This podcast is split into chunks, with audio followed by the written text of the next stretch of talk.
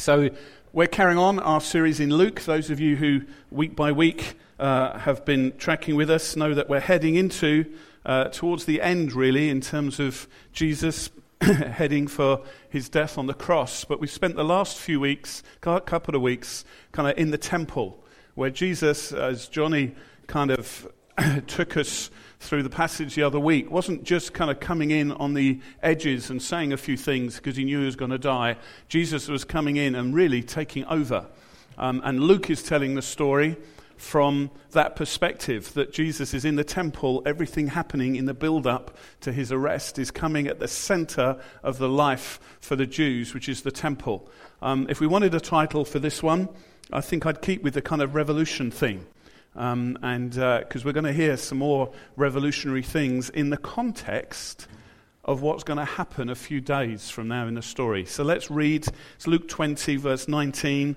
Quite a well known passage. I think a few people know the kind of phrase from here. Whether or not you know your Bibles, you will know one of these phrases. So last week, Owen took us through the story ahead of this which is uh, important for the context because the religious rulers, uh, in verse 19, um, they're getting pretty upset because Jesus has told a story which they know is against them. It was the story of the vineyard and how, in the end, the owner sends his son to the vineyard, having sent lots of other people. Uh, the owners kill the son, and the vineyard goes to other people. Um, and the religious rulers are fairly bright. They don't always say clever things, but they've worked out Jesus is telling this against them. Here he is in the temple challenging their authority. And the drama is building. It's ever so important for us to understand this. So the scribes, the chief priests, sought to lay hands on him at that very hour.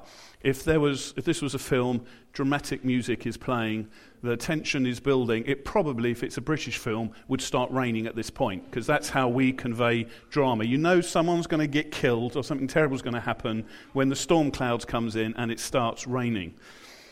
For they perceived that they, he had told this parable against them, but they feared the people. See, Jesus is attracting the crowds. They're loving Jesus. So there's this tension between those who are in power and the people who are thinking, no one talks like Jesus. And he can come into the temple, and as we saw a couple of weeks ago, turn over tables, tell the authorities they're doing this all wrong, but the people were loving it, and the authorities are caught. So they watched him and they sent spies, more dramatic music, who pretended to be sincere, that they may catch him in something he said, so as to deliver him up to the authority and jurisdiction of the governor. See, what's going on is the religious rulers are thinking, we can't touch him.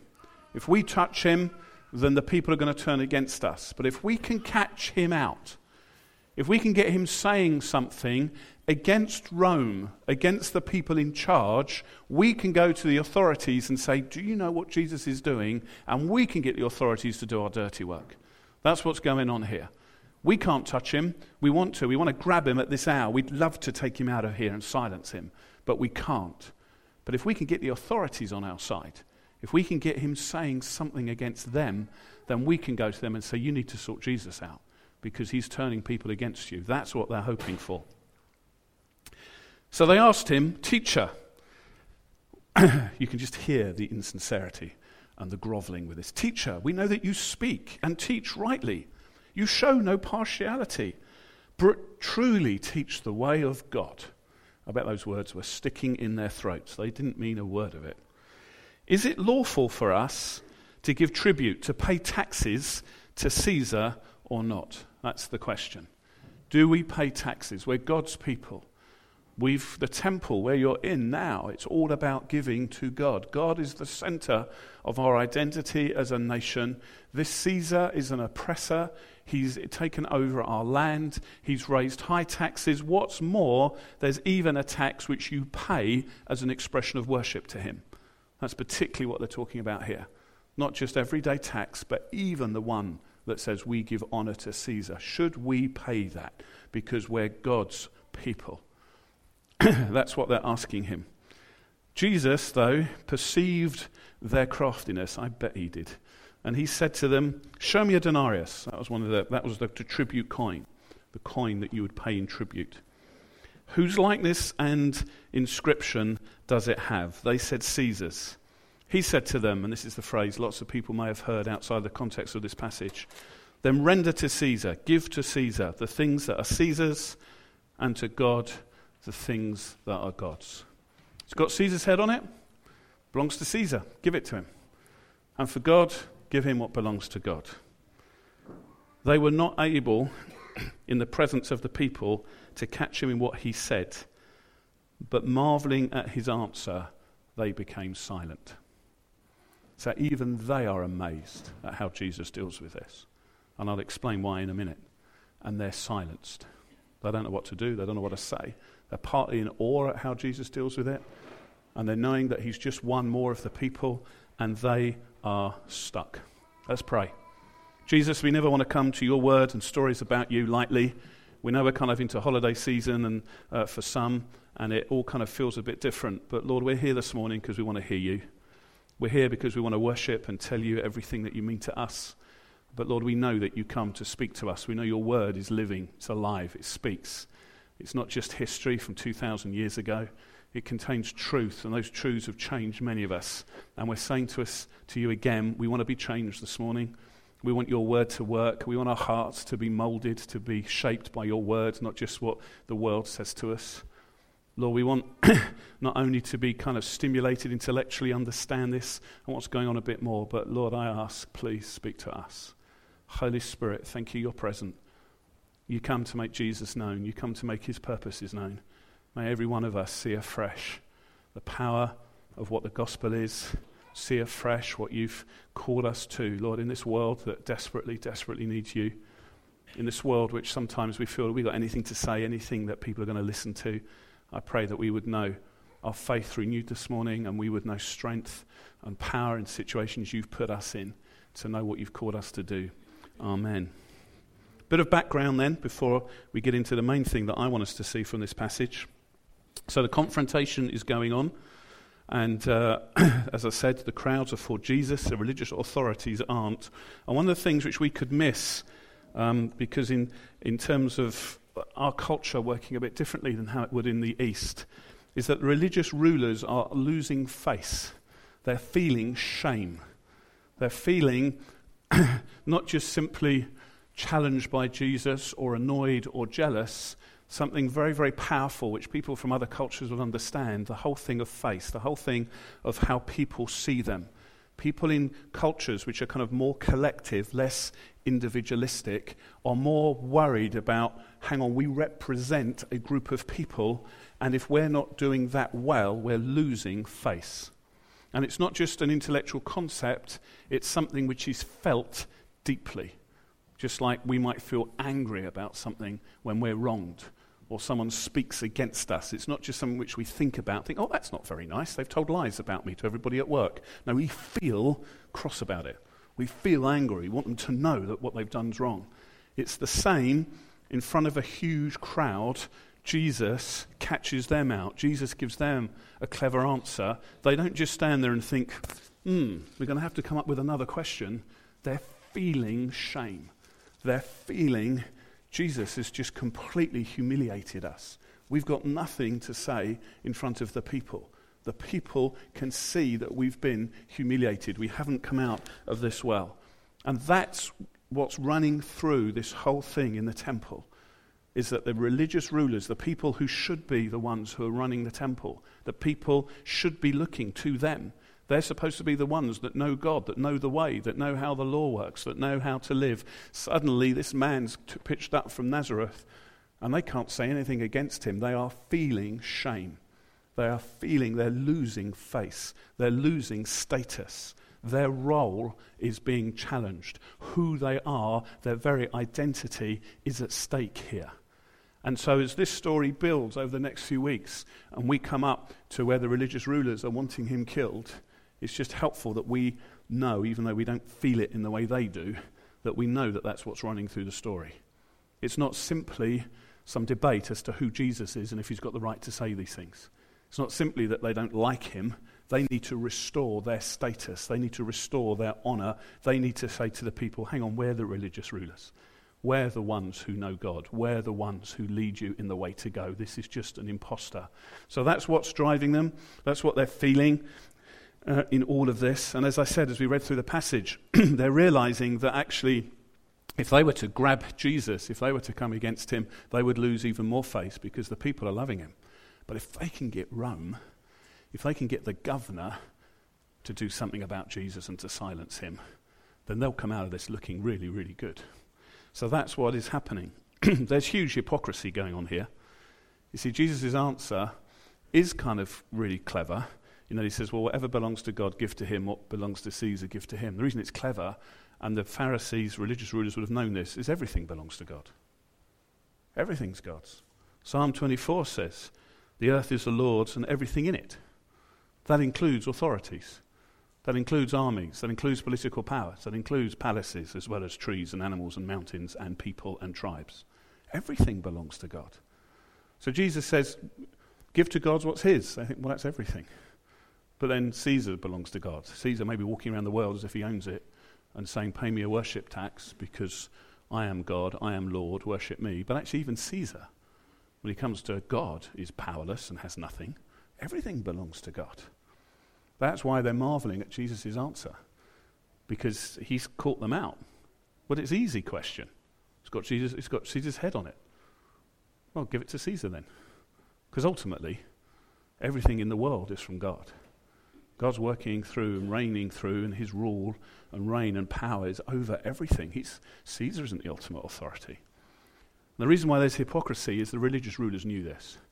They'd have known their history. They'd have known when their people, Israel, had been in foreign lands and have had to pay taxes to foreign powers before.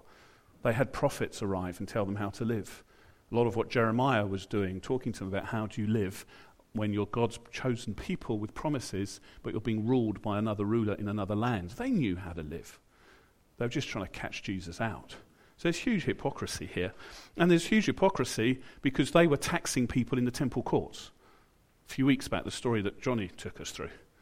They were trying to get as much money as they could out of people. Now, yeah, it was to buy sacrifices and stuff, but they were there at a kind of righteous tax, a lawful tax, Oh, you need to buy a dove to sacrifice, will give us money. Huge hypocrisy going on in this story. And imagine that Jesus could have quite righteously torn into them and be angry with them and thrown some more tables around. But he didn't. He just silenced them, let them deal with their own shame, show them for what they are. But just a sideline which just struck me as I was writing this this week this needs to be a warning to us because we need to be aware of our own blindness when we don't like what God is doing. When we're hurt by something or we're thinking, why has God not worked this out in my life? Why has this not happened? Why has this t- not turned out as I wanted it to? We need to be so, so careful that when God does things that we don't get or we don't understand, that we don't twist things to justify our anger. Because in the end, that's what the religious rulers are doing here. This can't be the Messiah. He's from Nazareth. This can't be the Christ, the one that we've been promised, because he's not challenging Caesar, he's not taking on Rome. He's come and challenged us. Why would God do that? There are foreign armies in our land. They're the ones that need to be told. And the hypocrisy, we can look and laugh. We can think, oh, this is terrible. Listening to them groveling, dripping. Oh, you're a wise and great teacher, fawning over him. Total insincerity. Oh, they're the, they're the pantomime baddies in this story. Now we need to remember that they were the religious people who thought they knew how to follow God. And so it's worthwhile us just pausing and thinking we need to make sure when God is doing things that we don't understand, God is doing things we don't like, or we're hurt, whether it's through other believers or in church life, watch out for blindness. Watch out for things that can suddenly mean we begin to twist and think, well, it wouldn't look like that, or God wouldn't do this, or they wouldn't behave like this. So that's some of the background shame, losing faith, hypocrisy. They knew what the answer is. Everything belongs to God anyway. The cleverness is how Jesus put it and silenced them in front of everybody, but he wasn't saying anything new here.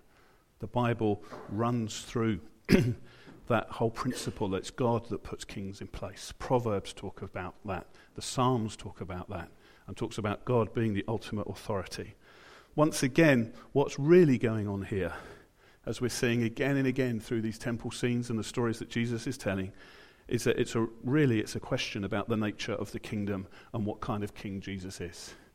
The religious rulers would have been thinking, hang on, he's talking about scriptures and saying they apply to him.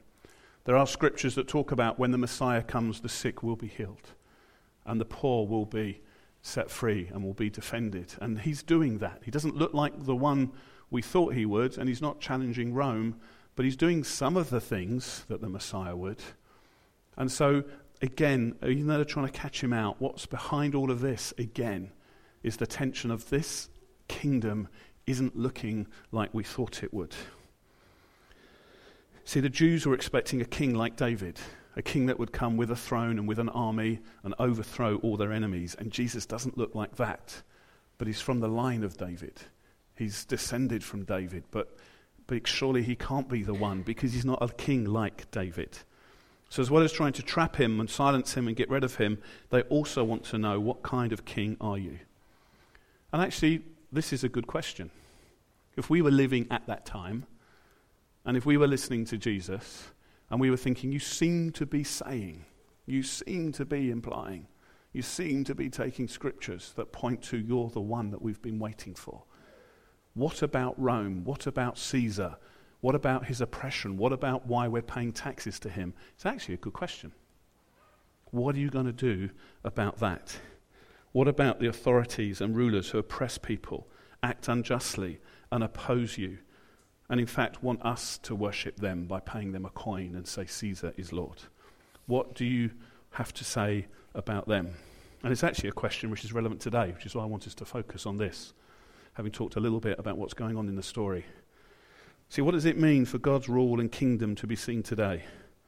What is the role of the church when it comes to government and when it comes to politics? See, this passage has been quoted again and again in different books and different debates. Oh, Jesus said, Give to Caesar what's to Caesar, and to God's what's his. And this is, this is how we talk about church and state. This is how we talk about politics. This is how we engage in culture. All kinds of things have been written out of this passage and other things which are said.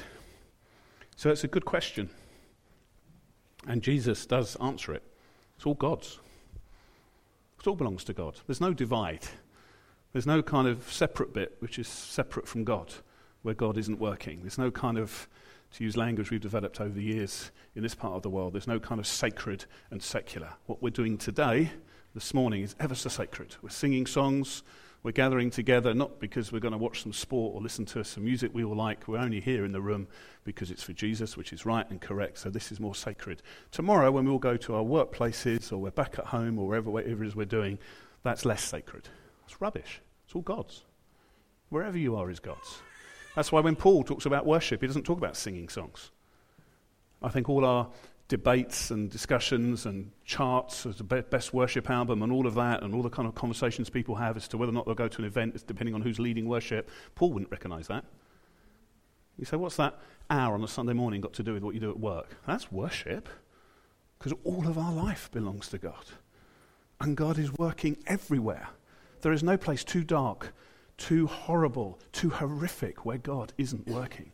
Oh, yeah, there's questions about what He's doing the earth is the Lord's. Everything belongs to God. So there's no divide, there's nothing separate. Jesus' answer is true for us today. Even the authorities and governments are to be honoured, even with tax. Paul makes this clear. If we can put Romans 13 up. He says a lot more than this, but not, this isn't where I'm going to settle. Um, but just to see it, let every person be subject to the governing authorities, for there's no authority except from God and those that exist have been instituted by God. That's what Paul says. Writing to Rome, church in Rome, and says this. He goes on to say, therefore pay taxes, and therefore honour them. So Paul's right in there. He's following through on what Jesus says. Why? Because it's all God's, and God's put them there. Now, sure, there's huge questions. What about injustice? What about when they do things that's in contrary to God? A mystery of hang on, if God's put them there, even news stories we see this week, and God put that oppressive tyrant ruler there that is allowing children to be raped in his country, or is allowing this to happen or that to happen, or lives in a huge palace while his people have nothing to eat. God put him there, yes. Doesn't mean God approves. Doesn't mean God doesn't want to see justice and righteousness come. Doesn't mean that when God, Jesus comes again, and brings all of this to an end and judgment happens, there'll be some fierce things that happen. with people who've been given authority by God and abused it. That's not where I want to go totally this morning. So, those of you who are thinking, fantastic, we're going to have a real good debate on how Christians can get involved and get involved in culture or get involved in having a voice. That's not totally where I want to go this morning. Rather, I want to see what God does and how God works in these situations. so, God has put all authority in place, it all belongs to Him. So, Caesar wants a tax, it's fine, back to him. Keep worshipping God, keep honoring God. In honoring Caesar, you're honoring God because God put him there. But that still leaves us with the question how then is evil and wickedness overcome? What about injustice? What about things which can make us feel sick when we see them on our news stories? What about things, situations that some of you live in and see happening that are more personal and closer to home? Okay, God, there's no save, sacred secular. Okay, God, you're in and over everything. Okay, God, authorities, including my boss on a Monday morning, who will ask me if I've hit target, and he knows very well I've not hit target because it was a stupid target. They never should have agreed it. So once again, I'll try and explain this to him. And maybe, Andy, after this morning, I'll try and do a little bit more honour and a few less swear words. Not, of course, anyone would say them out loud, but they're there. Let's be real. I'll try and do it a little bit more nicer. We're still left with the question, yet, but hang on, what is God? How is God working? How is God going to overcome wickedness and evil and injustice if He's over everything and even the powers He has put in place, which are supposed to represent Him, are corrupt and sinful and evil and wicked? How are those things? How is God working? Give to Caesar what is Caesar's, fine. Give to God what is God's, but it still leaves me with the question about justice and righteousness. And what is the king doing and where is the kingdom? And that's where, when you look ahead in the story, we get the real answer. When we see what comes a few days later when Jesus lays his life down and dies on the cross and lets Caesar, the one who's been put there by God, with his authority. Okay, it's the religious rulers, also those that are supposed to represent God, that want Jesus on the cross. But it's Pilate that makes lets it happen. It's under Rome's rule and authority that Jesus is nailed onto that piece of wood having committed no crime, having done nothing wrong, having cared for the poor, healed the sick, brought teaching that people marveled at. It's under Rome's power and authority that he hangs on that cross. See, Jesus is the king, and his kingdom is coming. But the king overcomes evil and injustice by sacrificial love and laying his life down. That's how the kingdom comes. That's how righteousness comes.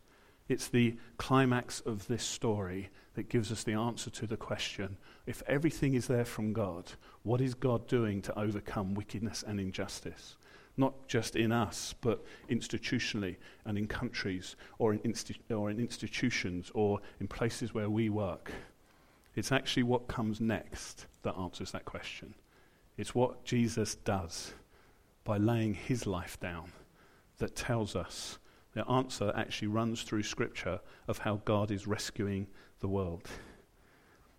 Jesus' death on the cross is the pinnacle of God's plan to rescue the world. And rescue happens through death. Not through the strength of armies, not through ultimately brilliant teaching, although Jesus brought teaching like no one else. Not through the sick being healed, although that's incredibly important and a demonstration of the kingdom. But the world is rescued through death, not through the kind of victory that the world is expecting.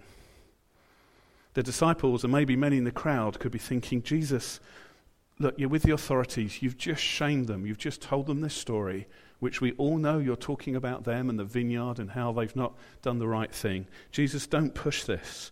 We're with you, we're behind you. We can overcome the authorities. Don't turn them against you. Jesus, please back off. In the end, they will come for you, Jesus. We're with you. We're in the temple. Please do not take this too far. And sometimes the church can say things like this today. The church can think we've got to be more relevant. We've got to be more culturally acceptable. We've got to make it easier for people to like Jesus. We've got to make our message more palatable. We've got to take down some of the barriers, remove some of the offense. Already, um, politicians don't want religion talked about, and one gets elected, a Christian gets elected to lead his party, and the media go lay into him about his faith. Come on, let's make this a bit more palatable. Let's just calm it down a bit. Let's make church more accessible. Surely we'll win that way.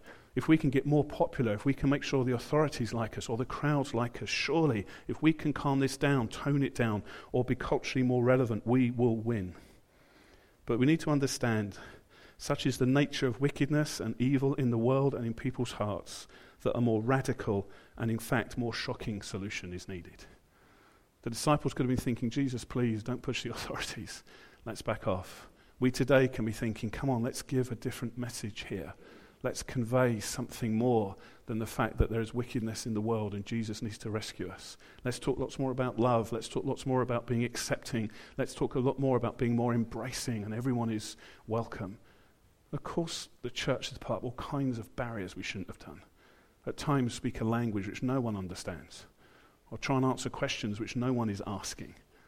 Of course, all of those things need looking at. But in the end, the message, in the end, the heart of what we need to go to is shocking and is not going to be liked by people.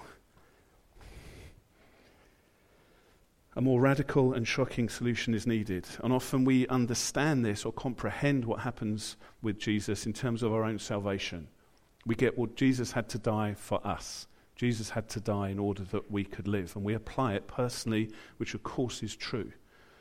But actually, we need to understand it in the context of the question which is being asked in this passage. Yes, of course it's personal. Yes, of course Jesus died for you.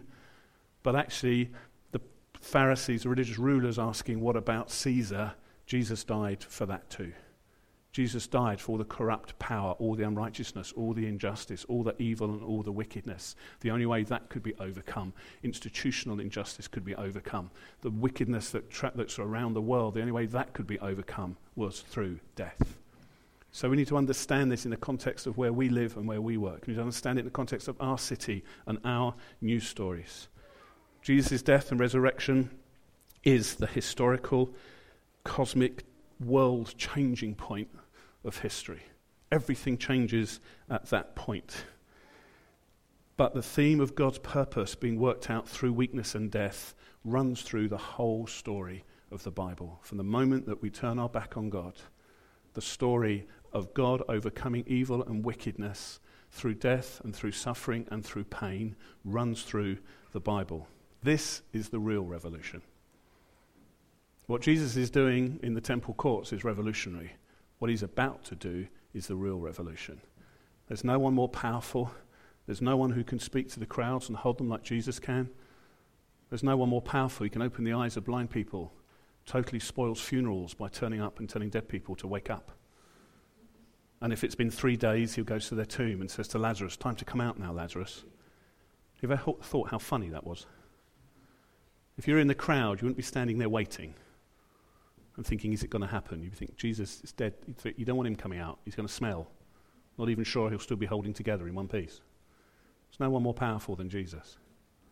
He could have sorted Caesar out, he could have overcome Rome. He could solve what's happening in the Middle East right now. He could move in a moment. The Proverbs talk about, and, and the prophets talk about how God raises a nation in a day and puts a nation down. How his power is greater than all the biggest of mountains. God could act now. God could act now into your situation where you're working and where you're living. The things you cry out to God for and say, God, what are you doing? I'm trying to trust you here. I'm trying to think you're in control. trying to get the fact that you've not just left me, and even though there's wickedness and evil going on, you're still over that. But God, please, yeah, God could change it right now. But the real revolution is that often God does not use that power, just as Jesus didn't. But God rescues the world by entering right into the wickedness and evil and suffers with it. And through that suffering and death, defeats its power and brings righteousness and justice. we can put Hebrews 11 up. So I'm normally get to preach three times. I've got once this morning, but I'm going to take the full time, so that's three times 40 minutes. So we're still on the introductory comments. Hebrews 11, the writer is saying, to people saying, How do we live? People still facing persecution, still, still, still thinking. Hebrews are probably from a Jewish background, still got the promises. When's the kingdom coming? And he's remind, the author's reminding them about how to live. Lists a whole load of people, then says this Through faith, these people conquered kingdoms, enforce justice, obtain promises, stop the mouths of lions, quench the power of fire, escape the edge of the sword, were made strong out of weakness, became mighty in war, put foreign armies to fight, women received back their dead by resurrection. That's a great paragraph. We like some of that. There's fighting, there's victory, there's weak people being strong, there's armies being overcome, there's promises being obtained. Even the mouths of lions are told to be shut up and not by a dentist in America. Just came to me. Didn't think of it in the preparation, just saw it just now. Sorry, everybody. And so we love some of this stuff. But the writer goes on. And these are some of the people who he doesn't name. Some were tortured, refusing to accept release so that they may rise to a better life. Others suffered mocking and flogging, even chains and imprisonment. They were stoned, they were sawn in two. They were killed with the sword. They went about in skins of sheep and goats, destitute, afflicted, mistreated. I love this line of whom the world was not worthy. The world is laughing, the world is mocking, the world is imprisoning and putting chains. People are wandering around in deserts, they've left homes, they don't know where they're going to eat because of their passion of following God, because they're saying there's another way. God has spoken and we're going to follow it. But they weren't the ones as held up as being ever so wise. They weren't the ones that the world was looking to to solve the problems. They had to run, they had to flee. And the world was not worthy. The author is saying this is what faith in God's rule, in God's reign, this is what it looks like to follow that day by day. Now live the same. See, the church can get so confused with all of this. We can feel sidelined, irrelevant, disillusioned. Are we really making any difference? For all our praying, for all our passion, for all our prophecies of what God's going to do, and prophecies of another wave coming, or revival, or whatever else, for all our talk of understanding our culture. And if we get things right, we can see big churches. We can look at what's happening in London and see churches of thousands, think, yeah, God's going to do this in all kinds of places if we can just get it right. And we want to avoid rejection. We want to avoid persecution. We want to avoid affliction. And we can see it as bad, and it's not the way to go, and it's not the way that the world is going to embrace us. And we can end up putting our confidence in the wrong things. But the gospel story demonstrates that God's victory in the world isn't brought about through numbers and stadiums being filled up, or persuasive arguments, or clever media campaigns, or political power, or clever strategies.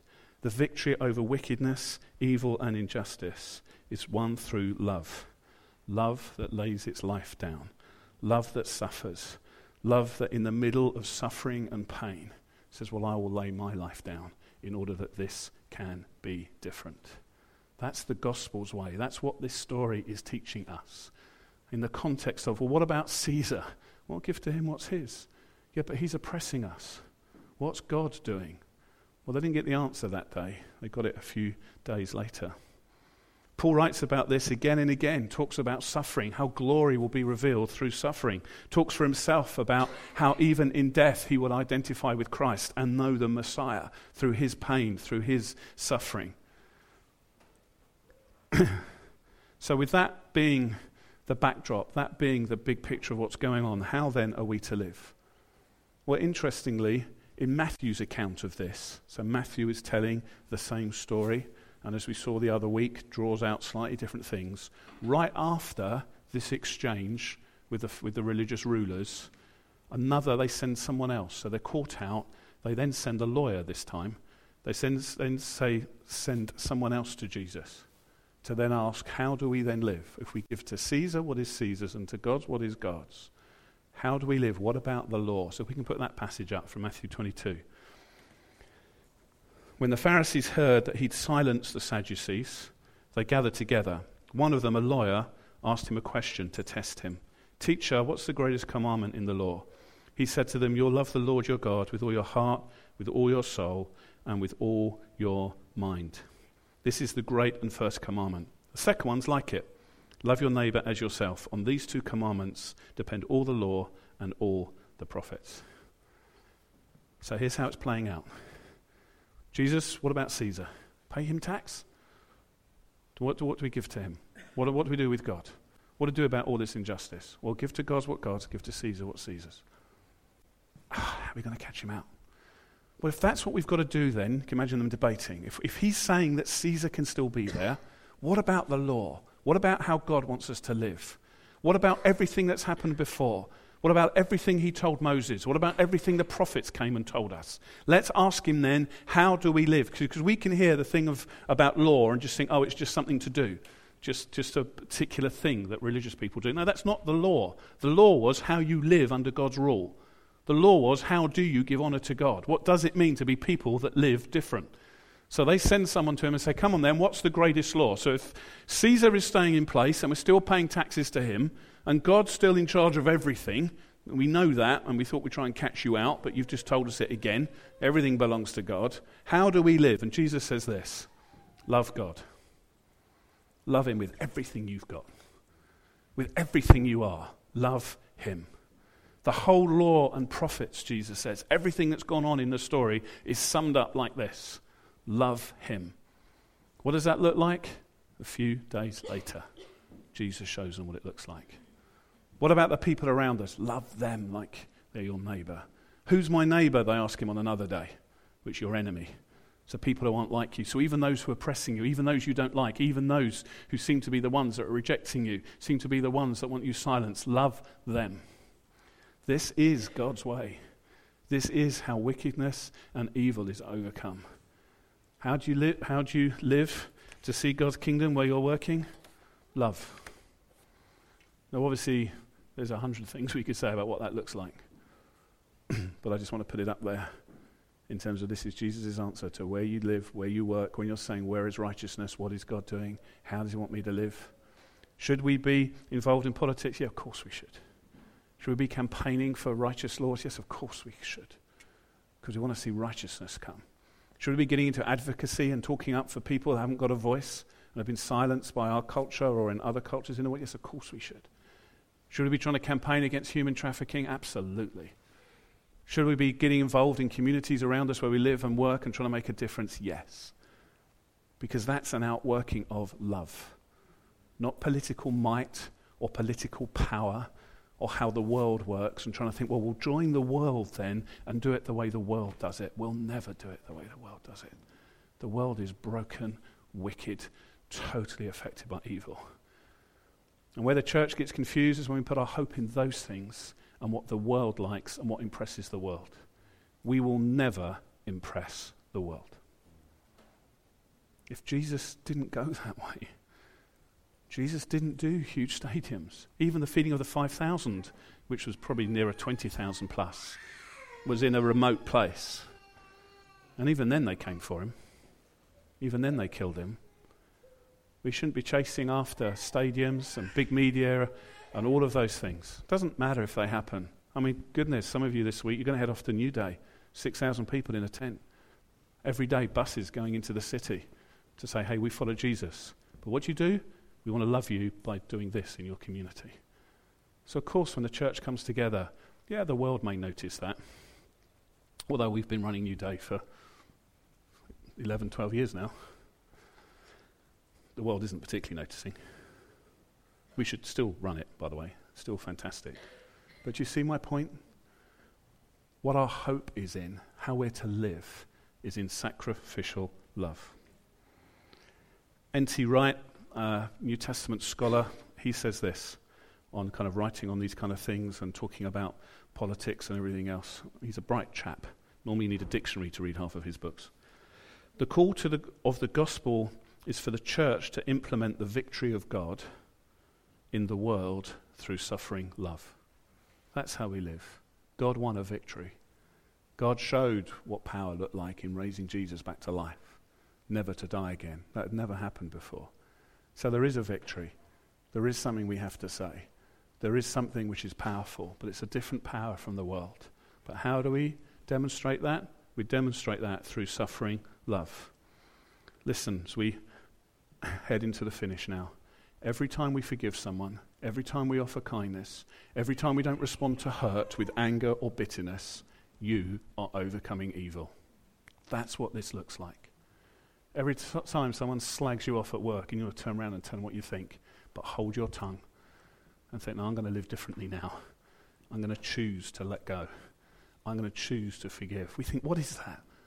No one's going to, my boss isn't going to call me in the next day and say, well, we just love your attitude in this office. So here's a thousand pound bonus for this month. You're just such a little sweetie. We love that. We love the fact that you don't join in all the rude jokes and you don't slag me off. Here's more money. No, that's never going to happen. But I tell you what does happen love is demonstrated and evil is overcome.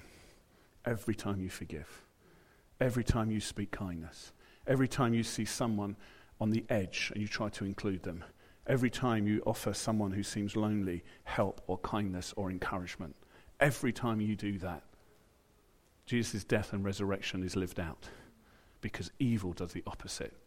Evil says, You spoke like that, you deserve this. Evil says, You judge me like that, well, I'm going to judge you. Evil says, You speak like that, well, I can speak even worse. That's what evil does. And the reason why Jesus' death broke that, because he said, Okay, evil, I'm going to lay my life down. And God raised him to life. And when you live like that, God will bring life to you. He'll bring life to your classroom. He'll bring life to your work. He'll bring life to your community. Because in the end, that's what faith is. I'll live different. I'll lay my life down. I'll hold my tongue. I'll give extra time. I'll care for that person. I'll hang out with them even though nobody else is. And I'll trust Jesus that your light will shine in the darkness. I'll trust that instead of bitterness, hurt, and anger, love and healing and wholeness will come because that's what He does. He's the healer. He's the one that brings freedom. He's the one that brings liberty. If that was someone timing me, you're right. I should have finished at that point. Thank you. They did that. I've got one, but I switched it off because I thought I'm not going to finish on time. So. and the evil and wickedness is overcome when we live like that. So let's apply this. What does this mean? It means don't despise small things. That's why Jesus told so many stories about the kingdom being like seeds. The Pharisees, religious rulers, and the people were looking for something big and splendid and amazing, and chariots and armies. Jesus said, Now here's the kingdom. It's like a seed, it's tiny. In fact, he even said sometimes it's like the mustard seed. You can't get a smaller one. You being kind, you forgiving, you loving people that no one else does. You doing a good job just because that's what you do, even though your boss won't notice and someone else will get promoted. That's the kingdom. That's the seed. That's living different. Don't despise small things. Have faith in God's way and what God is doing. Don't keep looking for the big. There are so many books over the last decade about how you and I can change the world, how you and I can be significant, how there are promises for us to obtain and take hold of because God's got a destiny for you. It's rubbish. Most of us won't. We're not gifted enough or able enough to hold court in front of thousands of people or able to do brilliant things everyone's going to admire. I can meet so many people, and some of you are here who just think, my life counts for nothing because I'm not changing the world. Who am I? What's my identity? What's God got for me? I'm supposed to be making a huge difference. Drop it, leave it. You're not. Be free in the name of Jesus and plant seeds. And plant seeds and plant seeds and plant seeds and plant seeds and plant seeds and love and forgive and care and give to people and make phone calls to encourage and get people around from your road that no one else has around and feed them and plant seeds and plant seeds and plant seeds and plant seeds. And Jesus will be glorified because he's the great one. He's the one that will have all worship, not you, not me. Forget fulfilling your destiny, which, forgive me, that's a phrase from about 10 years ago but we've reinvented it and called it different things now. Forget being a world changer, a cultural impactor. Forget it in terms of how that language is normally meant and take hold of it in God's way. Because, of course, you're meant to make a difference. Of course, your life is meant to impact. Of course, you're destined for fruitfulness. But it's seeds.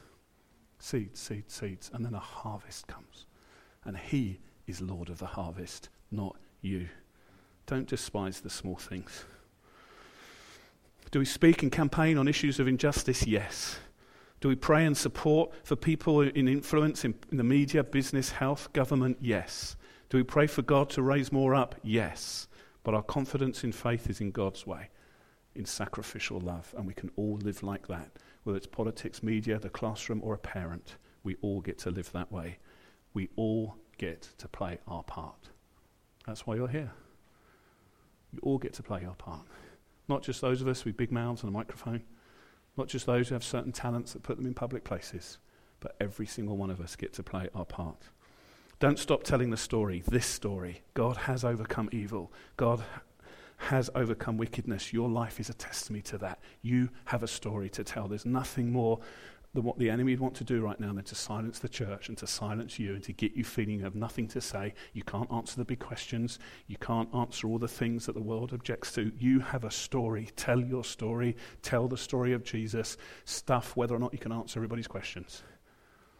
Because you don't have to. Some people can. We've got people here sitting here who are far cleverer and more intellectual than I can. I listen to them have a debate and think, I never even thought of that. I wish I'd thought of that one. Wish I knew how to answer that. Well, thank God for them, but you tell your story. Don't let the world silence you. I had a brilliant quote, but we're out of time. I have to leave that. Know that in the middle of suffering, evil is overcome as we follow Jesus and worship Him and give testimony to His love. In the middle of suffering.